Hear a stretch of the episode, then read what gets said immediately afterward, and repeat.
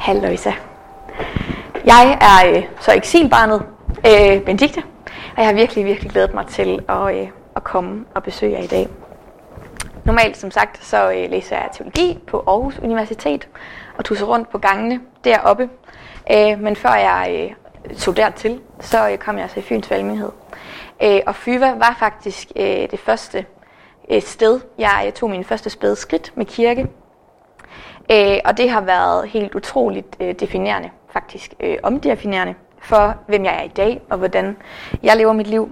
Jeg tror øh, roligt, jeg kan sige, at øh, det ikke lå i kortene for fem år siden, at øh, jeg skulle læse teologi. Men øh, her er jeg, og så må vi jo se, hvad det har ført med sig.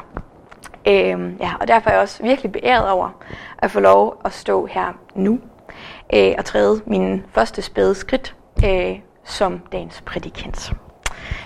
Øh, det føles virkelig stort, og det er som om, der ligesom bliver bundet en øh, flot sløjfe øh, på et bånd, der heldigvis er meget langt og har plads til mange flere sløjfer. Øh, men jeg har grublet og tænkt og brudt min hjerne øh, over, hvad jeg lige sådan skulle finde på til dag. For jeg føler ligesom, at sådan en sløjfeøjeblik krævede noget ekstra særligt. Øh, ja, så jeg tænkte, åh, det skal være super duper originalt. Og måske er det fordi, at jeg sidder og læser op til kirkehistorik lige nu, øh, at det er blevet øh, gået op for mig, at det faktisk er sjældent, at folk finder på noget super duper originalt. I virkeligheden så vender man oftest tilbage til, hvad der bare øh, fungerer godt. Så det vil jeg også gøre, og har derfor valgt bare at tale ud fra øh, dagens tekst i Matteus evangeliet, missionsbefalingen, øh, og snakke lidt om, hvordan at vi lever i tiden efter pinse. Og det kan ligesom ikke være mere originalt her søndagen efter pinse. Ja, så jeg læser fra det hellige evangelium, hvor evangelisten Matthæus skriver. De 11 disciple gik til Galilea til det bjerg, hvor Jesus havde sat dem stævne. Og da de så ham, tilbad de ham, men nogen tvivlede. Og Jesus kom hen og talte til dem og sagde, Mig er givet al magt i himlen og på jorden. Gå derfor hen og gør alle folkeslagene til mine disciple, i det I døber dem i faderens og søndens og helligåndens navn, og i det I lærer dem at holde alt det, som jeg har befalet jer. Og se, jeg er med jer ind til verdens ende. Vi har også lige hørt det fra profeten Esajas. Alle folkeslag skal gøres til disciple af Jesus, for at hans frelse kan nå til jordens ende. Det er ligesom essensen af pros pinse, den tid vi lever i nu. Og måske er jeg den eneste, det håber jeg lidt, at jeg ikke er, for så bliver det en lang prædiken. Øh, men jeg kan nogle gange godt blive en smule forpustet, næsten, øh, at det kald, der hvilede på disciplene, og jo så nu også hviler på mig. Øh, og det gør det ikke bedre, at vi på et tidspunkt i verdenshistorien fandt ud af, at jorden faktisk er rund, så den her søgen efter jordens ende, den kan blive langvej. Øh, og det er en forpustethed, der kan føre til handlingslammelse. For hvordan skulle øh, lille mig kunne udfylde et kald så stort? For slet ikke at tale om indholdet i lille mig. Jeg er fyldt med fejl og med mangler, usunde mønstre for andre og for mig selv, og jeg kommer til dagligt kort over for andre, for mig og for Gud. Øh, og jeg ved da slet ikke nok. Jeg er ikke god nok, og jeg er da slet ikke kvalificeret nok til at være den, der kan gøre nogen til disciple. Øh, og som jo bare et andet ord for at hjælpe andre til at lære Jesus bedre at kende. Det kald, det er vist ikke for mig. Øh, og lad mig da henvise til en anden, der har mere styr på det gudelige liv. Der kunne man for eksempel henvise til Peter. The man of the men, lederen over dem alle. Ham, der blev kaldt øh, stenen, som kirken blev bygget på, nøglebæren til himlen. Ham, der tog ordet og prædikede efter pinseunderet.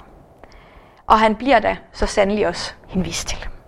Paven, lederen af den romersk-katolske kirke, indgår i en lige linje, og efter tanken ikke er blevet brudt hele vejen ned til Peter.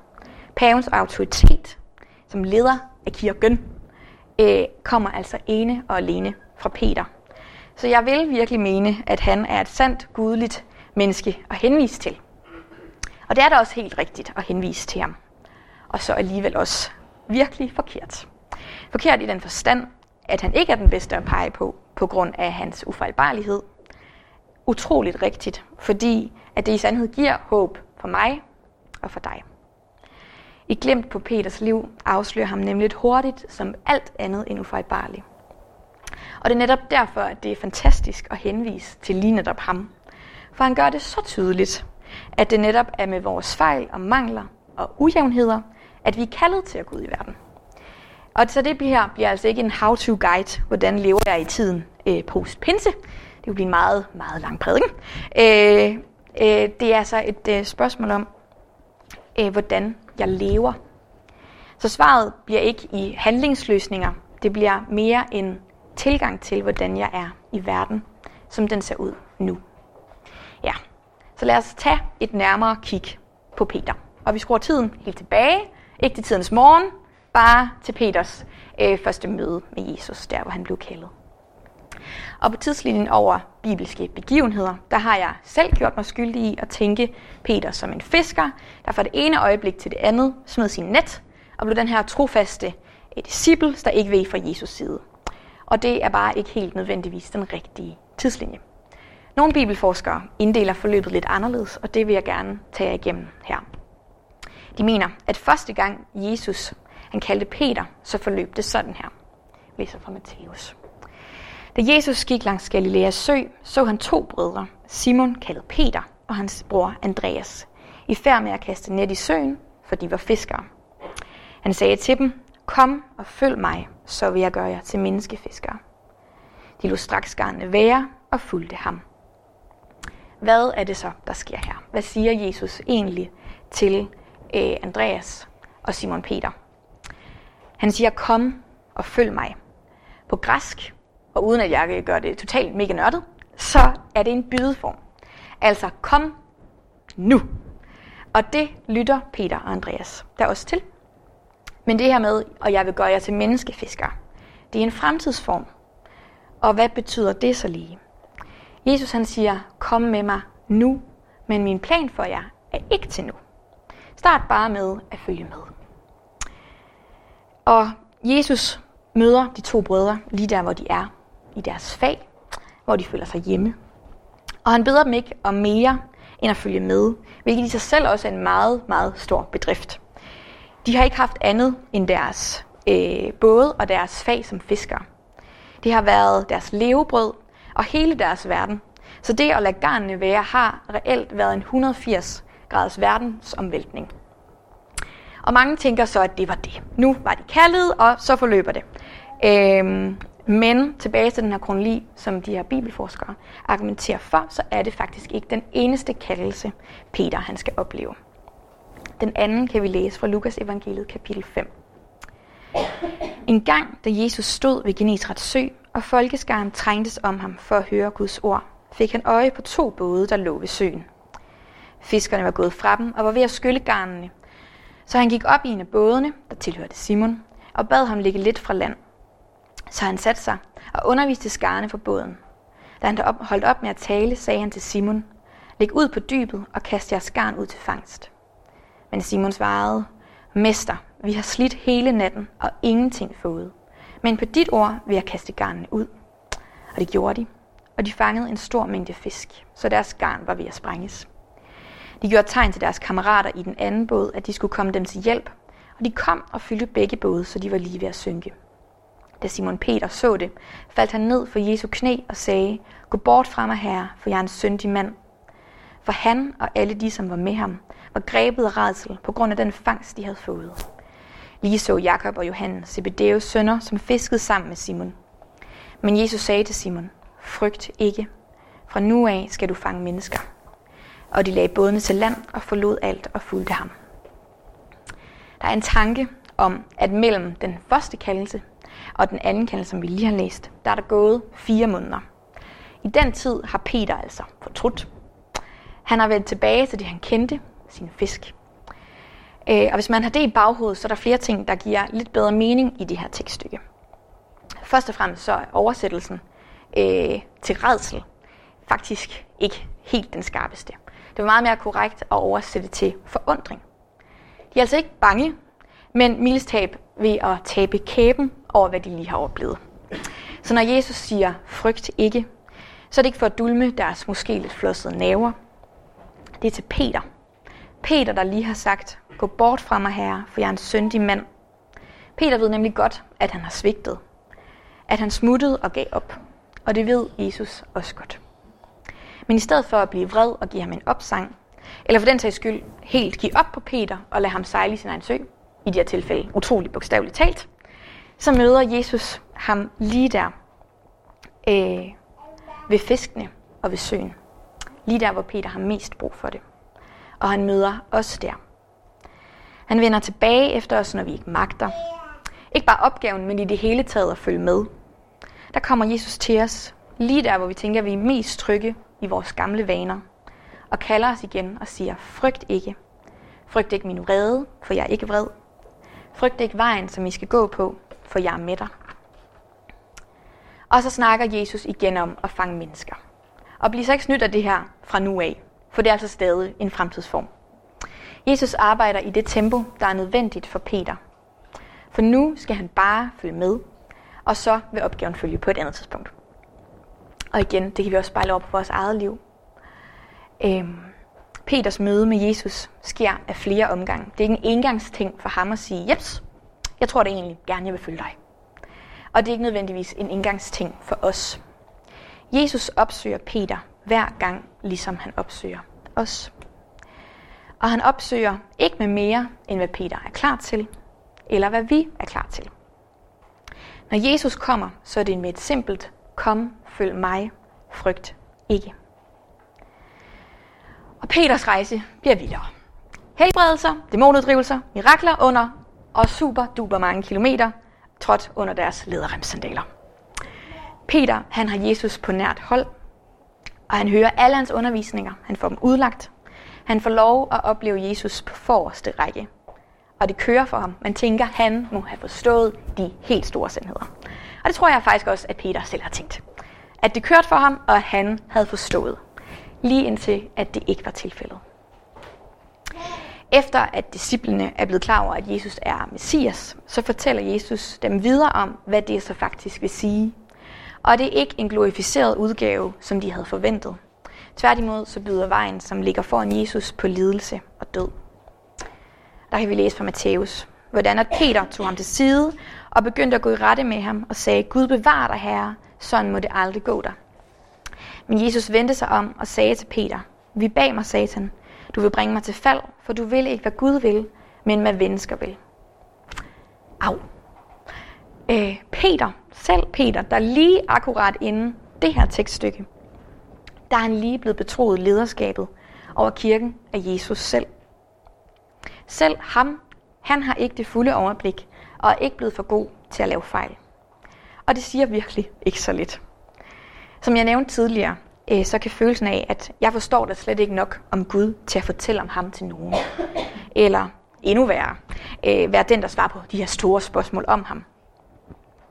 Øh, og altså, der vil jeg bare sige, selv Peter, han forstod ikke engang nok. Og det vidste Jesus. Og alligevel brugte han ham og sagde til ham, at du skal være kirkens grundsten og nøglebærer til himlen. Det er det ord, der reelt blev grundlaget for hele paverækken. Men selv med de ord og den autoritet, så vidste Jesus godt, at Peter, han ville, hvad mennesker ville. Og han vidste, hvad mennesker vidste og ved. Og det er begrænset og med fejl. Igen, det gælder også for os. Og man skulle ligesom have håbet på Peter, at hans tid for at skuffe vil være slut her. Men som de fleste ved og kender historien, så øh, er det absolut ikke inden. Under disciplene og Jesus sidste måltid, der forudsiger Jesus, at Peter vil fornægte ham tre gange, inden halen galer. Og til det svarer Peter, at det vil selvfølgelig aldrig komme til at ske. Men til den store overraskelse får Jesus ret. Peter står ikke ved Jesus side i de efterfølgende mørke timer. Hverken ved retssagen, ved torturen eller ved korsfæstelsen. Peter, der sagde, jeg vil sætte mit liv til for dig. Jeg vil aldrig benægte dig. Sammen med dig går jeg gerne i både fængsel og i døden. Selv samme Peter sidder ved et bål af trækul og varmer sig, mens Jesus er for ypperste præsten og fordømmes. Og jeg har svært ved at forestille mig, hvad der går igennem Jesu eller Peters hoved her. Hans mester er lige blevet taget til fange. Disciplen er spredt for alle vinde, og måske så runger Jesu forudsigelser om den død og lidelse, der venter ham i Peters hoved. Jeg tror i hvert fald ikke, at det er en fortrystningsfuld og håbefuld Peter, der sidder ved bålet. Og lige der, lige der ved bålet, der bliver Peter tre gange konfronteret med tre forskellige spørgsmål, der alle sammen rummer den samme essens. Var du ikke en af hans disciple? Og tre gange, der benægter Peter Jesus, og hanen galer. Det var en af de mange forudsigelser, der gik i opfyldelse. Og i Lukas kan man læse, hvordan at Herren vendte sig om og så på Peter. Og Peter huskede det ord, Herren havde sagt til ham. Før hanen galer i nat, vil du fornægte mig tre gange. Og han gik udenfor og græd bitterligt. På den ene side er det mig, som sagt, ret uforståeligt, hvad der må være gået igennem Peter i netop det her øjeblik. At kigge Jesus i øjnene og indse, hvad man har gjort. Og så alligevel, så kan jeg faktisk godt forestille mig del af følelsen. Følelsen af at komme så brutalt til kort over for mig selv, min nærmeste og fjerneste og Gud.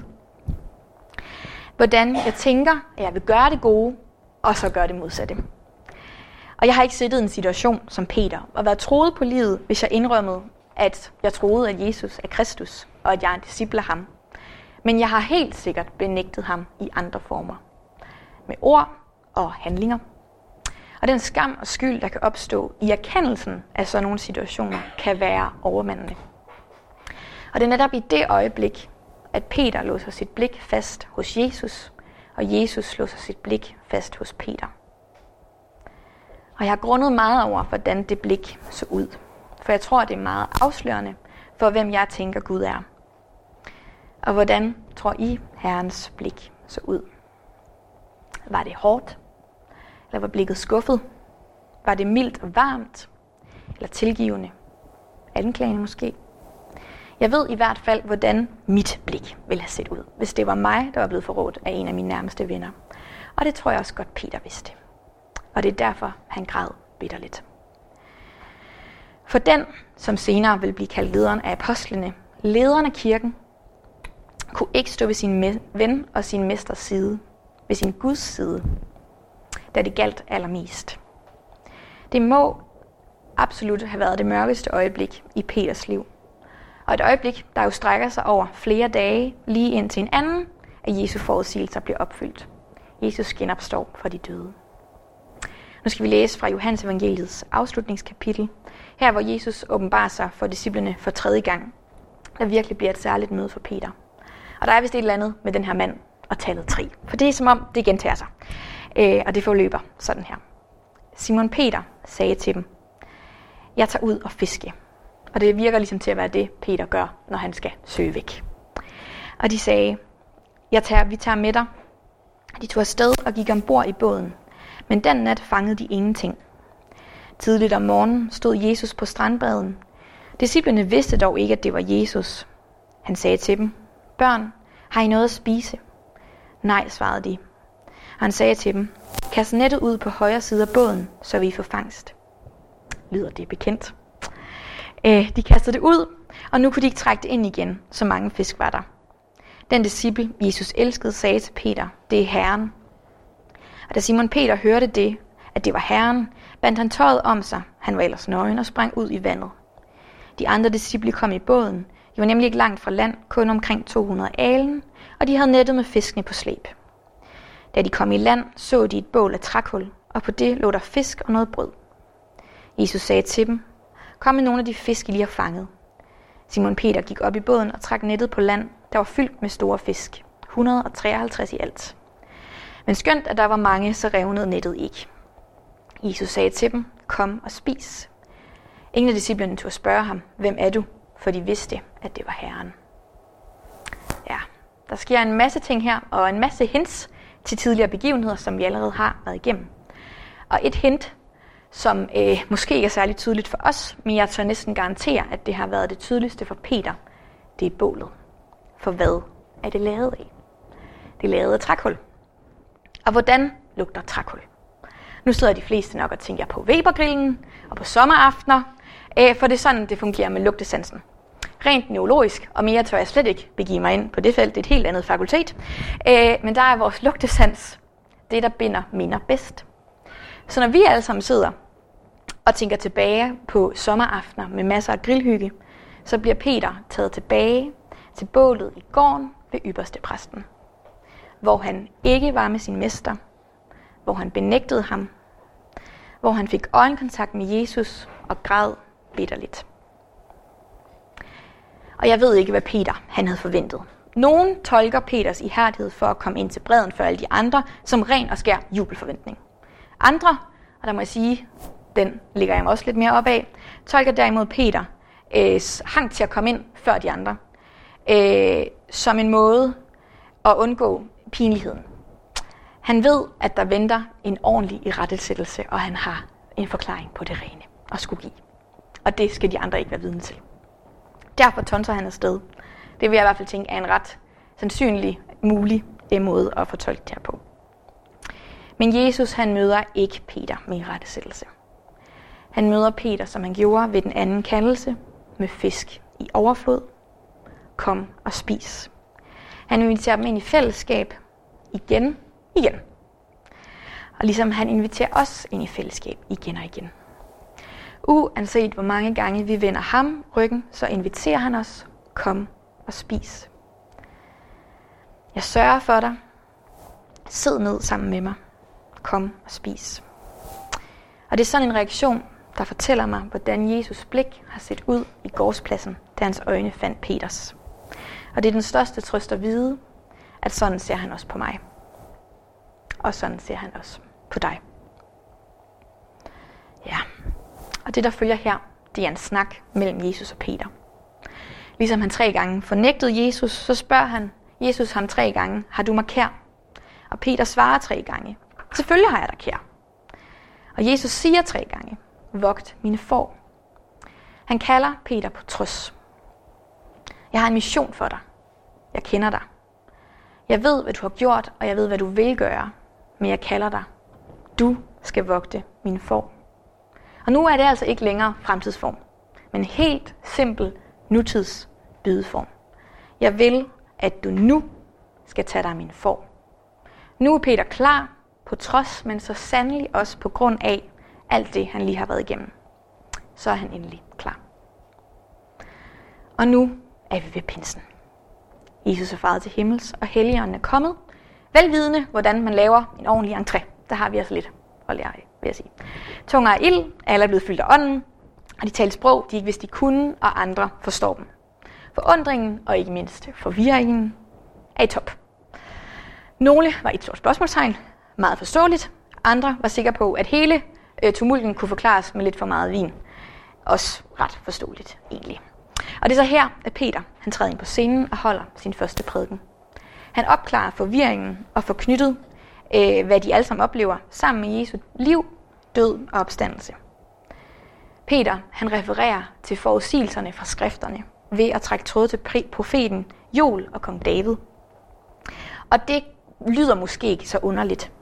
Men vi bliver nødt til at huske på, hvordan at det var Peter, der gang på gang, hver gang Jesus brugte selv samme forudsigelser, ikke forstod noget som helst. Det gør han nu. Og han forstår det endda i så høj grad, at han bruger det til at forklare det videre til andre, der er i selv samme forvirring. Pinsen er altså et gennembrud og et vendepunkt for Peter. Og nu er vi snart ved vejs ende i Peters livsforløb, men ikke helt endnu. For man skulle ligesom tro, at det her det var et definitivt vendepunkt. At fra nu af så er Peter på rette kurs, men der skal man altså bare læse videre i Apostlenes Gerninger for at finde ud af, at det ikke helt er tilfældet. Peter han oplever en drøm, hvordan han et bord bliver dækket foran, foran ham med alle slags firbenede dyr, krybdyr og fugle. Og her vil en, jøders, en jødes alarmklokke ringe, ligesom den også gør hos Peter. Der kan vi læse, og en røst lød til ham, Rejs dig, Peter, slagt og spis. Men Peter svarede, ikke tale om herre, for jeg har aldrig spist noget, som var helst, der var vandhelligt eller urent. Så lød røsten til ham igen for anden gang. Hvad Gud har erklæret for rent, må du ikke kalde vandhelligt. Og det skete tre gange, og straks efter blev det taget op til himlen. Jeg tror virkelig, der er en grund til, at tredje gang af lykkens gang har fundet sin vej til vores ordforråd. Øh, for Peter han havde ikke forstået kernen i missionsbefalingen. Gør alle folkeslag til mine disciple. Og han havde heller ikke forstået ordene fra Isaias. Jeg gør dig til lys for folkene, for at min frelse skal nå til jordens ende. Men han forstår det nu, og som han selv siger, nu forstår jeg, at Gud ikke gør forskel på nogen, men han, han i hvilket som helst folk tager imod den, der frygter ham og øver retfærdighed. Og jeg tør altså næsten godt love, at det her ikke var det afsluttende øjeblik for Peter, hvor hans menneskelige fejlbarlighed skinnede igennem. Og det er også derfor, at han er en af mine yndlingspersoner i den gode bog, vi kalder Bibelen. Ikke fordi han er lederen over alle, kirkens byggesten, en god retoriker eller prædikant. Ikke fordi han er nøglebæreren. Fordi han er et sandt menneske. Han skulle af flere omgange sige ja til at følge Jesus. Og han forstod absolut ikke det fulde budskab. Han vendte flere gange Jesus ryggen, og han fornægtede ham og kom til kort. Han opfyldte ikke missionen rigtigt. Men hans fejl og mangler for Guds kærlighed til at skinne klare. Det får det til at stå endnu mere skarpt, øh, hvem Jesus er. Og det får det til at stå endnu mere skarpt, at der kun er ét menneske, der nogensinde har levet det gudelige liv, og det er Jesus. Peter er præcis ligesom mig og dig. Og se, hvordan Jesus han behandler ham. Han inviterer ham til at følge ham gang på gang. Han kalder ham til sin mission igen og igen, og han dækker bord for ham på ny hver eneste gang. Jesus møder altid Peter med en åben favn og tålmodighed. Der må jeg bare sige, hvilken tålmodighed. Og det gør han også for os. Så når vi bliver overmandet af handlingslammelse, skyld og skam over ikke at slå til, når steder som for eksempel missionsbefalingen bliver læst, og vi tænker, pænt nej tak, det skal jeg faktisk ikke lige bede om et stykke af. Øhm, så kan det være en lindring at kigge mod Peter. Ja, måske er det faktisk ikke engang så pænt, det vi tænker. Og måske har vi ikke lyst til Gud. Måske, øhm, og måske har vi lyst, men vores handlinger bekræfter det ligesom ikke. Og det kan se stort ud, det kan se småt ud. Måske sidder du med en reel følelse af, at du faktisk ikke magter Jesus pt. Måske magter du faktisk bare heller ikke at fortælle om ham til den kollega, der ellers har spurgt ind. De er alt sammen super reelt og kan være død frustrerende. Ja, og vildt overmandende. Igen, her kan det være en lindring at se mod Peter. Og videre ligesom ham bliver vi inviteret igen og igen. Gud bliver aldrig træt af at række armene frem på ny, og han bruger os med alt, hvad vi er. Og det er virkelig som i alt. Så hvordan lever vi i verden postpinse? Jeg tror, vi gør det bedst ved at hvile i troen på netop det. Det er i hvert fald sådan, at jeg lever bedst.